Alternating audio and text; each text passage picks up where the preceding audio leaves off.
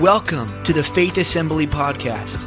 Join us this Sunday at one of our four campuses. Call times are at 9 and 11 a.m. at our Summerville and Remount campuses, 10 a.m. at our North Charleston campus, and 11 a.m. at our Moncks Corner campus. We hope you enjoy this message by Pastor Larry Burbacher. For more information about this podcast and other resources, visit faithishere.org. Welcome to Faith this morning. So good to have you guys here. Uh, great spirit in the house this morning. Wonderful always to get together with the family of God and worship Him. Take your Bibles out and turn to Luke. Luke chapter 7. We are talking about men and women of faith. We are looking at our theme. We are faith. Faith is more than just the name of our church. We have got to be men and women of faith. We are in a warfare. We are in a battle. And we need that faith of the Lord Jesus Christ in our hearts and lives. The Bible says without faith, it is impossible to please God. And so we want to be God pleasers today. And I want to see through this series that every one of our faith grows to believe God for the miraculous. I believe 2015 is going to be an awesome year. Anybody want to believe that with me?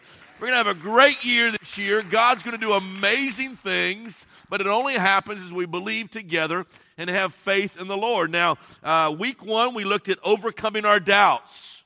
And we looked at a man who had a demon possessed son, and his, his life was messed up, his family was messed up. And as we begin to look at how overcoming faith operates, we saw some contrast in that story. You saw the disciples. The Bible said, Jesus said to them, O faithless generation, how long should I be with thee? In other words, at that time, the disciples did not have faith. We don't want to be that faithless generation today. And then we saw the father, and he had what we would call feeble faith. And he said, Lord, I believe, but help my unbelief. Kind of that mixture. I find myself there many times. God, I believe. I need you to help my unbelief. I need you to place faith in my heart, in my life. And, and then he gave the key to that overcoming faith. He said, This kind comes about by nothing but by prayer and by fasting. And we begin to launch this year with prayer and fasting and seeking the face of the Lord. And I'm hearing great stories of already what God has done in your hearts and lives as we set ourselves aside to seek his face. And when we do that, when we pray and fast, when we stay in that connection with the Lord, then our faith is built up. Last week we looked at blind Bartimaeus. He seemed a contradiction. His name means son of honor, and yet you have the son of honor. He's sitting by the side of the road and he's begging and he's blind. And yet he cried out for God in his time of need. Uh, and the Bible said he stood up, threw off his garments, and ran to where Jesus Christ was. And the Lord Jesus Christ healed him. Not only did he heal him, he made him whole. And He became a Christ follower. Incredible story of faith. And, he, and, and Jesus makes a statement. He said, Your faith has made you whole. Your faith is what healed you. That's why it's so important in our lives. Now, this morning we're going to look at a centurion soldier. And it's the only time, as you read all through Scripture, the only time God, Jesus is amazed at somebody's faith was this centurion soldier. He uses the word, he was amazed. Jesus Christ was amazed. How do we have that amazing faith? Can you imagine Jesus being amazed at, at someone else's faith? This centurion soldier had that. Let's stand together as we read God's word this morning. Romans chapter 7 and verse number 1, an incredible story about a centurion soldier. Let's hear his story today. And when Jesus had finished saying all this in the hearing of the people, he entered Capernaum. And there was a centurion servant whom his master valued highly, was sick and about to die. The centurion heard of Jesus and sent some elders to the Jews to ask him, asking him to come and heal his servant. And when they came to Jesus, they pleaded earnestly with him, This man deserves to have you do this because he loves our nation and has built our synagogue. So Jesus went with him. He was not far from the house when the centurion sent friends to say to him, Lord, don't trouble yourself, for I not, do not deserve to have you come under my roof. That is why I did not even consider myself worthy to come to you. But say the word. Everybody say that. Say the word. Say the word. And my servant will be healed. For I myself am a man under authority, with soldiers under me. I tell this one, go, and he goes. I tell this one, come, and he comes. I say to my servant, do this, and he does it. When Jesus heard this, he was amazed at him and turning to the crowd following him said, I tell you, I have not found such great faith even in Israel. Then the man who had been sent returned to the house and found his servant well. What a great story. Amazing faith. Father, we love you so much. We thank you, God, for the word today. I pray, God, that it will well up in our hearts and lives, that, that the word will be our strength. The word will build faith this morning. I thank you, God. We ask you to do this in your mighty name. Amen. God bless you. You may be seated. What, what a contrast. You have here a Roman soldier, a man who is considered an enemy of Israel. Israel don't like, doesn't like Romans. They don't care for the Romans. Uh, Roman oppression was over top of the nation of Israel. And yet, this Roman soldier understands something the Jewish elders did not understand. He had a handle on something, a grasp on something that, that they didn't get. And so Jesus Christ says to him, I tell you, not even in Israel have I found such faith.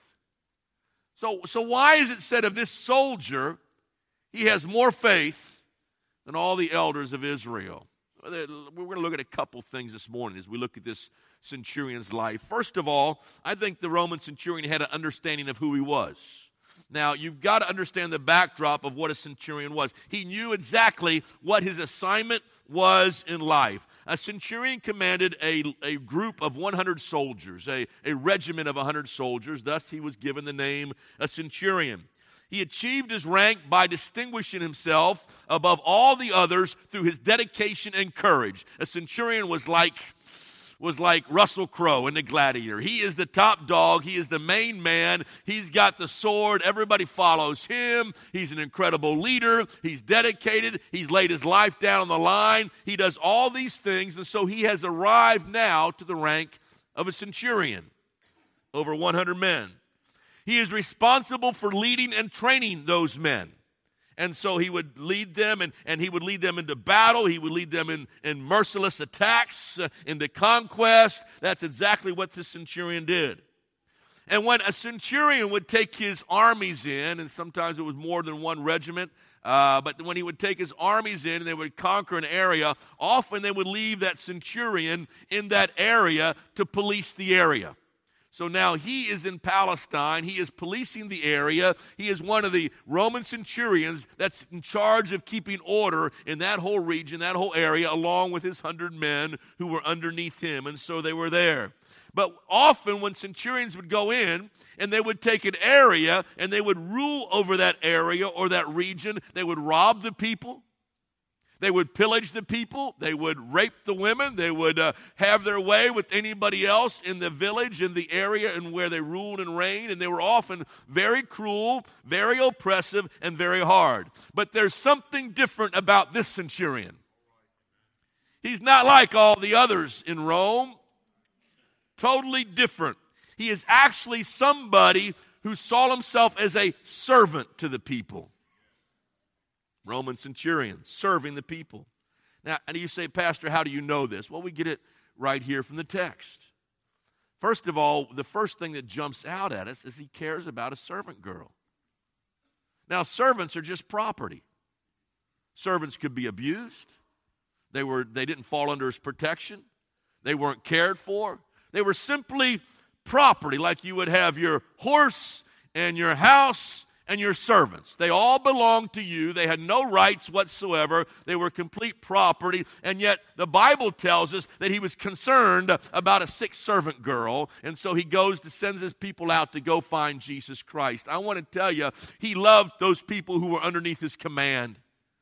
And as we are called and we ourselves are under the authority of the Lord Jesus Christ, and you lead at work and wherever you're at, and you have people that are underneath you, do you really love and care and serve your people? The leadership that Jesus Christ always modeled was servant leadership. Jesus Christ, even though he's ruler over all, came to serve, not to be served, and to give his life a ransom for many. And so you see some of those qualities in this Roman centurion. He cared for those underneath him. And then in verse number five, it also says he loved those he served. It says, see how much he loves Israel. He loved Israel so much that he personally funded the, re- the building up of their synagogue in Capernaum. So he funds it, he pays for it, he takes care of it, and so now the Jewish nation in Capernaum, uh, the Jewish group that are gathered there, they have a synagogue that has been built by their enemy, a Roman. It's no wonder they go out to find Jesus Christ. He's been good to them, He's loved them, and now He has a need, and now they go out and they search for Jesus, and the elders find Him and say, Come, uh, we've got a guy who loves us, who cares about us, who built our synagogue, uh, even though He's a Roman. Uh, won't you come and visit Him? He loved the people he, he served, he cared about. And then also we see this Roman centurion had a need, a need that he couldn't fix. He had a situation he couldn't handle himself. He also has a problem. He says, You go find Jesus Christ. He later tells Jesus, uh, or later they would tell him that he felt unworthy to go find Jesus because he knows he is a Roman soldier, he knows he is a sinner. And they would later say, I'm not even worthy for Jesus to come into my house. He had an honest appraisal about who he was before the Lord Jesus Christ. He has a need, and he knows that only Jesus Christ can answer. But he in himself is unworthy to receive Jesus Christ. And so now he has a real dilemma. Now, listen to me. A platform for amazing faith begins with an understanding of who we are and who we are not. it starts with a realization that I can't save myself, that without God I am lost, that I am hopeless, that I can't answer my own problems. I can't work myself out of this own mess. I can't solve all my own situations. Uh, and I don't not even consider myself worthy to come underneath my roof. Lord, I am totally unworthy in your presence. I cannot fix myself and I don't deserve your help. But I want to tell you, I have a need. And if you don't know Jesus Christ today, you have a very desperate need of him in your life today. We don't have the answers. We are hopeless without him. And all faith begins with that realization that I can't make it without Jesus. How many of us were unworthy and Christ came in and saved us and set us free from sin and made us brand new creatures in Christ Jesus and radically transformed our life? Listen, if you know Christ, that's every one of us. He loved us while we were yet sinners. No claim to his grace, no right to his mercy still loved us. Have a need. How many of us were in need and we cried out to God and God heard our cry for help? Have a need. And now, when Christ comes in, when he gives us new life, he also gives us a purpose and an assignment and a mission in life. Listen, that job, that difficult job, you work in every day. God has you there for a reason. You have a mission and an assignment that has been given to you by God. You are a man under His authority, and God has placed you where He wants you to be. Uh, you, you, Teenagers today, you go to your high schools every day uh, and you go up and down those hallways uh, and you think how dark it is. I, I want to tell you, God has you there for a reason and for a purpose. Uh, and where the darkness is, the light shines the brightest of the Lord Jesus Christ. You're on assignment.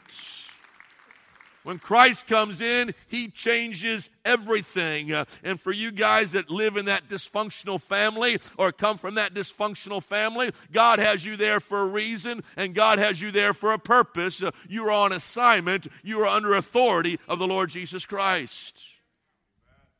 So we have a need and we cry out to God, God comes in, takes all my sins away, gives me a brand new life, but He doesn't stop there. He also sends us on assignment. We are a mission, we are soldiers in His armies.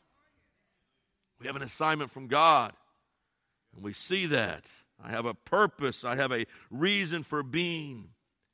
Notice how the centurion led, how he fulfilled his purpose in the Roman army. He didn't just police the city, he didn't rule with a heavy hand, uh, but he shows compassion. He shows love and tenderness. He, he cares about them who are underneath his authority. And as God sends you out, as he uses you wherever you're at, we're called upon to display that same kind of compassion and love those who are all around us. Verse 5 because he loves our nation. Listen, those were not Romans he was loving, they were Jews. They were the conquered. They were in many ways before his enemies. See how he loves our nation. You know, when Jesus Christ comes to Capernaum, he's just come down off the, uh, off the mountain where he had preached his most famous sermon, the Sermon on the Mount. What does he say in that sermon? Love your enemies, bless those who persecute you. If they strike you on one cheek, give them your other cheek also. And now Jesus Christ is going to live this out. He's going to, he's going to model it with a Roman soldier. Love your enemies. He's not even a, our nation, but how much he loves us, how much he gave. And I want to tell you when you show compassion, and you show mercy and, and you show kindness, it's going to take your time. You're on assignment. This is not a peripheral job, this is our job. It's going to take energy, it's going to take your money, your finances. But we're called upon to love, show love to those we serve. We serve under the authority of the Lord, but we also serve others. So I am under authority, and I also have authority. I have authority. I am under the authority of the Lord Jesus Christ and His Word. I also have divine authority through the Lord Jesus Christ over principalities and principalities and rulers of wickedness in heavenly places. I have, I have authority. And so the centurion has a grasp of that. And so we see that in the next point, and it's simply this he understood the authority of Jesus' words. This is why he has such amazing faith. He knew the power of the word. Now let's read it again for you. Look at verse number seven. He says, That is why I did not even consider myself worthy to come to you, but say the word. Say the word. If you get nothing else out of this message today, get this point. Say the word. Speak the word. Believe the word. Uh, live the word. Uh, just say the word. Uh, that's where our authority comes from. Say the word. and my servant will be healed. For I myself am a man under authority with soldiers under me. I tell this one, go, and he goes, and that one, come, and he comes. I say to my servant, do this. I say, do this, and he does it. I say with my mouth, go, and he goes. I say with my mouth, come, and he comes. I say with my mouth, do this, and he does it. And so he says to Jesus, just say the word. Incredible, amazing faith. As a Roman soldier, this centurion knows well both sides of authority. Listen to me here. Both sides of authority. He knows to listen and obey when a Roman commander tells him what to do with his army. Right? He is a soldier who is also under authority. Everybody in the house today is under authority. We are first under the authority of the Lord Jesus Christ, and then God has also placed in our lives spiritual authorities or, or secular authorities on the job site, wherever we would be, but we're also under authority. In the body of Christ, I have a mentor who mentors me. I mentor others. I disciple others. We are under authority, and we have those in authority under us. And the centurion understands that. He knows how to receive a command, he knows how to give a command. And he could speak to any one of his hundred soldiers and say, Go, and that guy would immediately go. No questions asked, no hesitation. Go, and he goes. He doesn't argue, he doesn't wait, he doesn't think about it, he doesn't say later, he goes and he understood the power of his words because of the authority he had in the Roman legion. Now, listen to me. Somewhere along the way, this pagan Roman soldiers makes the connection with his authority in the Roman army and the authority that this new person had, the Messiah had, the Son of God had, and he makes the corollary or the connection between his authority and the greater authority, even greater than his own authority, that comes through the Lord Jesus Christ. You tracking with me now? It's no wonder Jesus says, Israel, you don't get it. But a pagan Roman soldier, he gets it and he's amazed. He's blown away at this soldier's amazing faith. And, and, and, he says, You're the Messiah with all your authority. If you will just speak the word, what will happen? It'll be done. My servant will be healed. Just say the word. Faith. Amazing faith.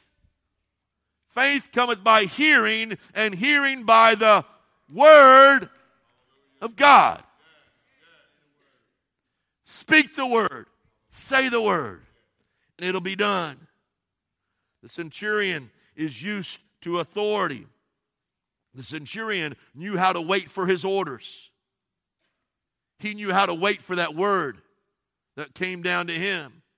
The centurion then got the word and then the centurion carried out the word, carried out the orders. What would happen in our lives? Listen to me. What would happen in us if we didn't move, speak, or act until we got the word from the Lord? Until we heard from God.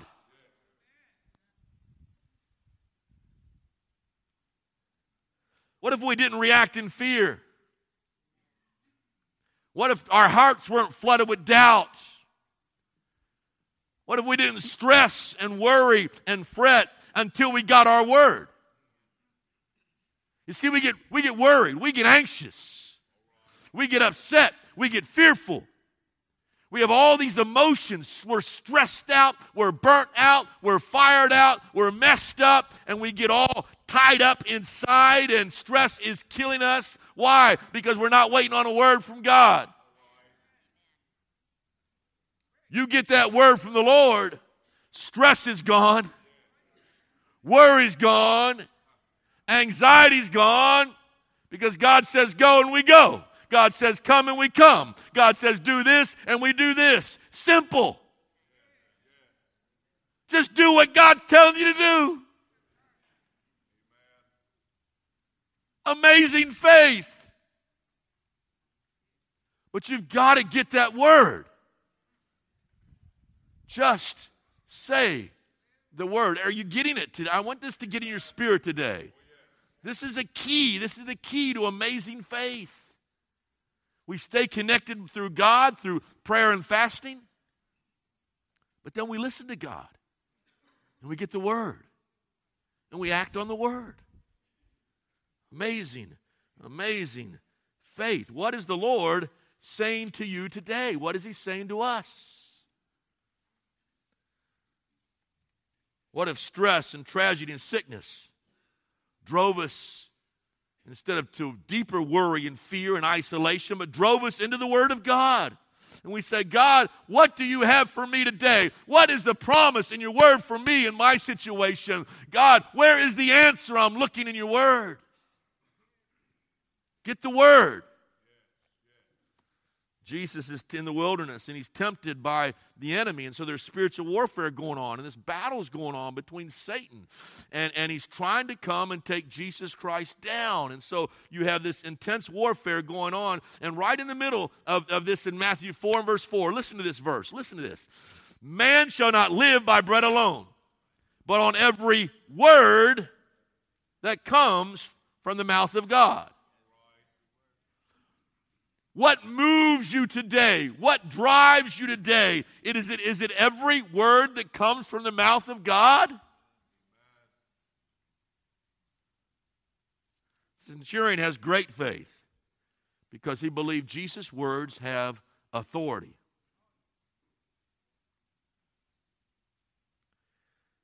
They are your weapons. The Word of God is the weapon in your arsenal. They are the bullets in your gun. And we're taking our guns and we're firing at Satan and we're shooting blanks because we haven't heard of thus saith the Lord yet. And then we wonder why we're getting knocked around.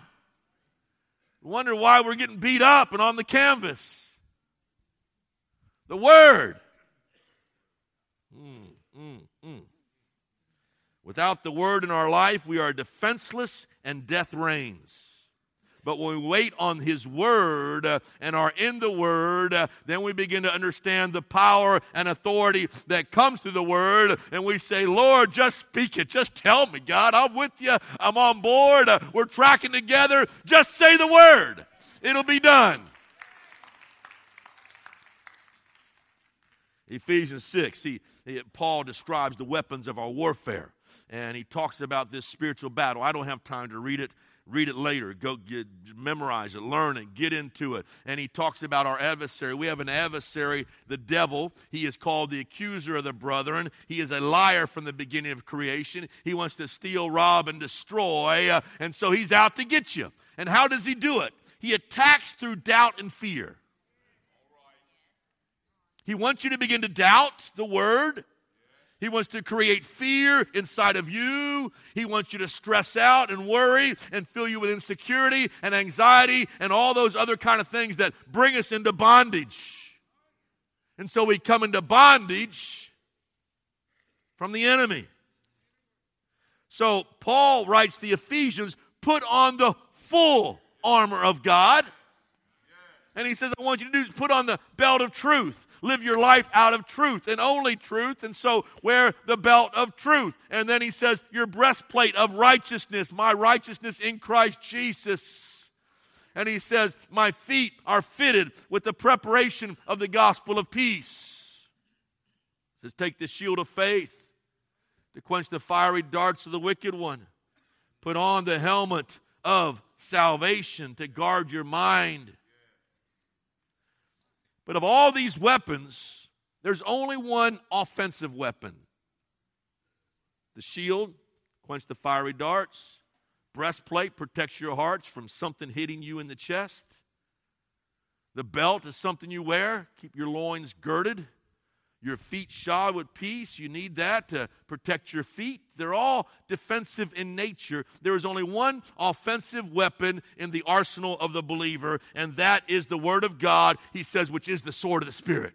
There's a sword. Uh, there's a word. Uh, there's a word from God. There's a word for your arsenal to take the enemy down. And so, what am I saying, church? Listen to me. Get it this morning. Read His word. Listen to His word. Know His word. Rest in His word. Just say the word. Just say the word. It'll be done.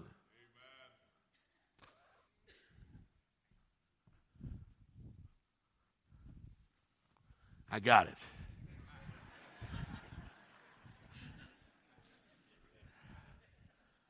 Gladiator goes into training. What's he do? Takes his sword. It's a big dude. I can't hardly hold it with one hand. What's he do? He, he learns how to use the sword. He practices morning, noon, and night. You've seen the Roman movies. Those guys get out there. They're out there practicing. They learn how to move their feet. They learn how to move the sword. They know how to thrust at the right time, how to cross this way, how to cross that way. They thrust, they cross, they move. And why are they so good in battle? Because they practice. They practice. They go over it and over and over again, so it becomes muscle memory to them. You athletes know about muscle memory. I don't because I'm not an athlete, but you're muscle memory. You just know how to do it. You know when to swing, when to do this, when to move. It's all muscle memory, and you go over and over and over because it becomes a part of your arsenal to defeat the enemy. Just say the word. And in the time of battle, everything you've learned and you've studied and you've prepped for and you've practiced, it all comes back. Now, here's the problem. Many of you do not know when the Lord is speaking and what He's saying to your heart. You don't know. You don't know how many people I encounter who say, How do I know to hear the voice of God? How do I know what God is saying? How do I know when He's speaking to me? Now, the biggest problem usually is we haven't spent time with Him. And it's hard to hear His voice when there are so many other voices crying out for our attention. Now, I want to encourage you guys to begin to do something. When you get alone in your quiet time with God, when you pray, take time to listen. Most of our prayers are consumed with us talking. And, and we, we need to praise Him and we need to worship Him, and it's okay to bring our needs and petitions to God, but pause and listen. Get quiet and get still before God. Now, there is a powerful prayer arsenal that you have. It's called praying in the Spirit. The Apostle Paul says in 1 Corinthians chapter 14, I will pray with the Spirit and I will pray with my understanding. I will pray with the Spirit, I will pray with my understanding. And when you pray in that spiritual heavenly language that God gives you, it bypasses the mind uh, and your spirit is praying directly according to the will of God. Now, listen to me. I always thought that verse had to do with I pray with my spirit and then I pray in English with my understanding, with the mind gate. And yes, there is that application there. I think that's probably the most rudimentary application of that scripture, but it goes deeper than that. I believe Paul's talking about I pray with the Spirit, and then the Holy, then God speaks to me through my mind and I understand what the will of God is. Uh, I understand what the purposes of God is. Uh, and so when I pray, uh, Paul says, I pray in tongues or, or in the Spirit more than you all. He's talking about that personal, private prayer time with God. And so when you are alone with God, in the presence of God, do both. Pray in the Spirit, pray with your understanding, you pray with the Spirit, and then you say, God, what are you telling me?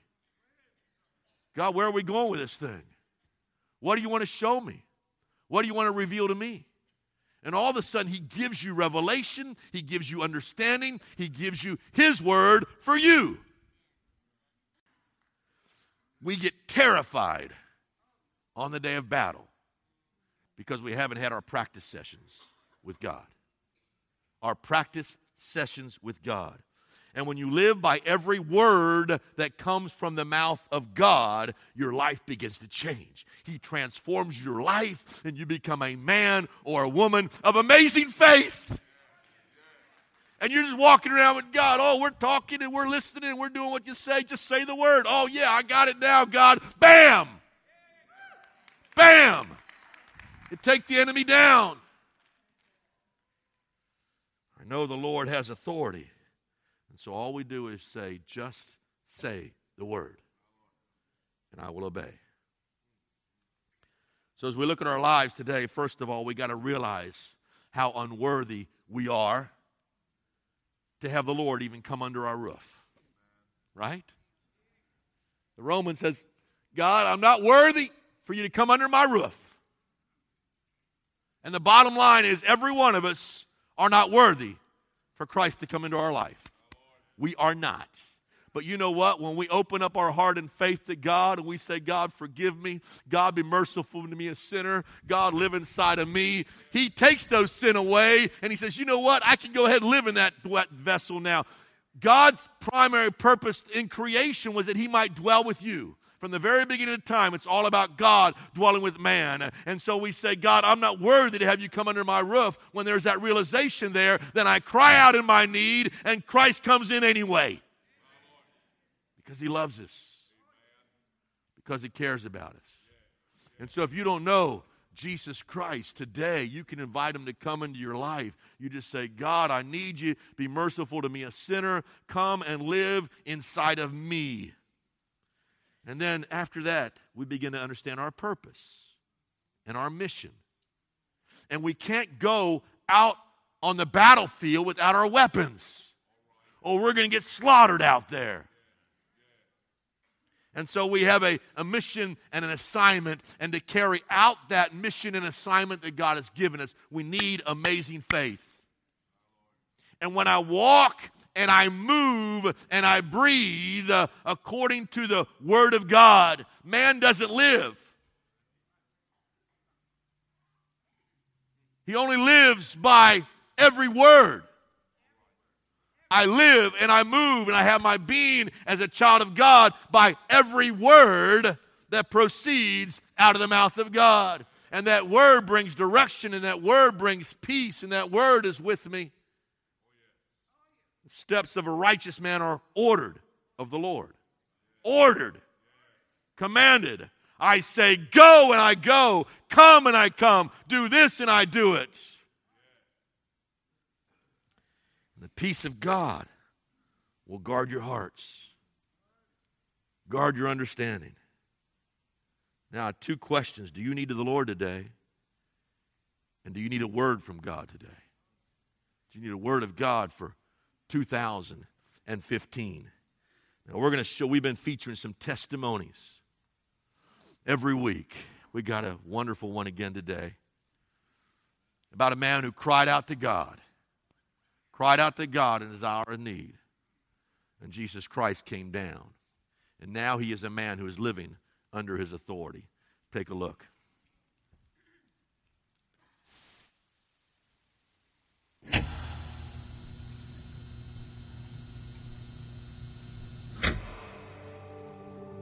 Hi, my name is Yusef Marshall. This is my story about how I got from death to life. I was born and raised in the inner city, in the mean streets of New York City. Everything around me was negative. Everything was dangerous and, and, and poison to a kid like me with no father in the household and a mother that worked two jobs and went to school. I was a, what they call a latchkey kid, and you know, I basically fended for myself, with cooking and, and making sure that I went to bed on time, and all the things that were probably too much responsibility for a kid my age. But in all of those things, all the troubles that I went through dealing with gangs and, and drugs and a lot of the things that can cause somebody that young to be tripped up, you know, I really felt like my life was empty and, and, and meaningless and didn't have any purpose. You know, I always ask myself the question, why was I here? Why was I created? I went to church with my mom every Sunday, but it was a religious move. It was, it was nothing about it that was significant that kind of stayed with me. It was just something that we did because, you know, maybe something bad would happen to us if we didn't go to church. You know, we get struck by lightning or something. I, I don't know, but we did that, and it never really held any value for me, any real significance for me. And one day I was in a situation where I got caught up with some wrong people and I I joined a, for lack of a better word, I will call it a cult. I guess it's a it was an Islamic based religion, but it was basically a cult. You know, a cult that uses scriptures, and I tried to find, you know, my purpose and my meaning in that situation. But I, I kind of made that decision out of the voids in my life, and not because of anything solid. And I was with them for a few years, and I saw some horrible things with my own eyes. I saw some demonic things, and I realized that if the God that made me is a God of love, I'm surrounded by hate, I'm probably in the wrong place. So I left, and one day I was uh, the victim of a, a armed robbery, and I came out with all of my money and everything that I owned that was precious, but most of all my life.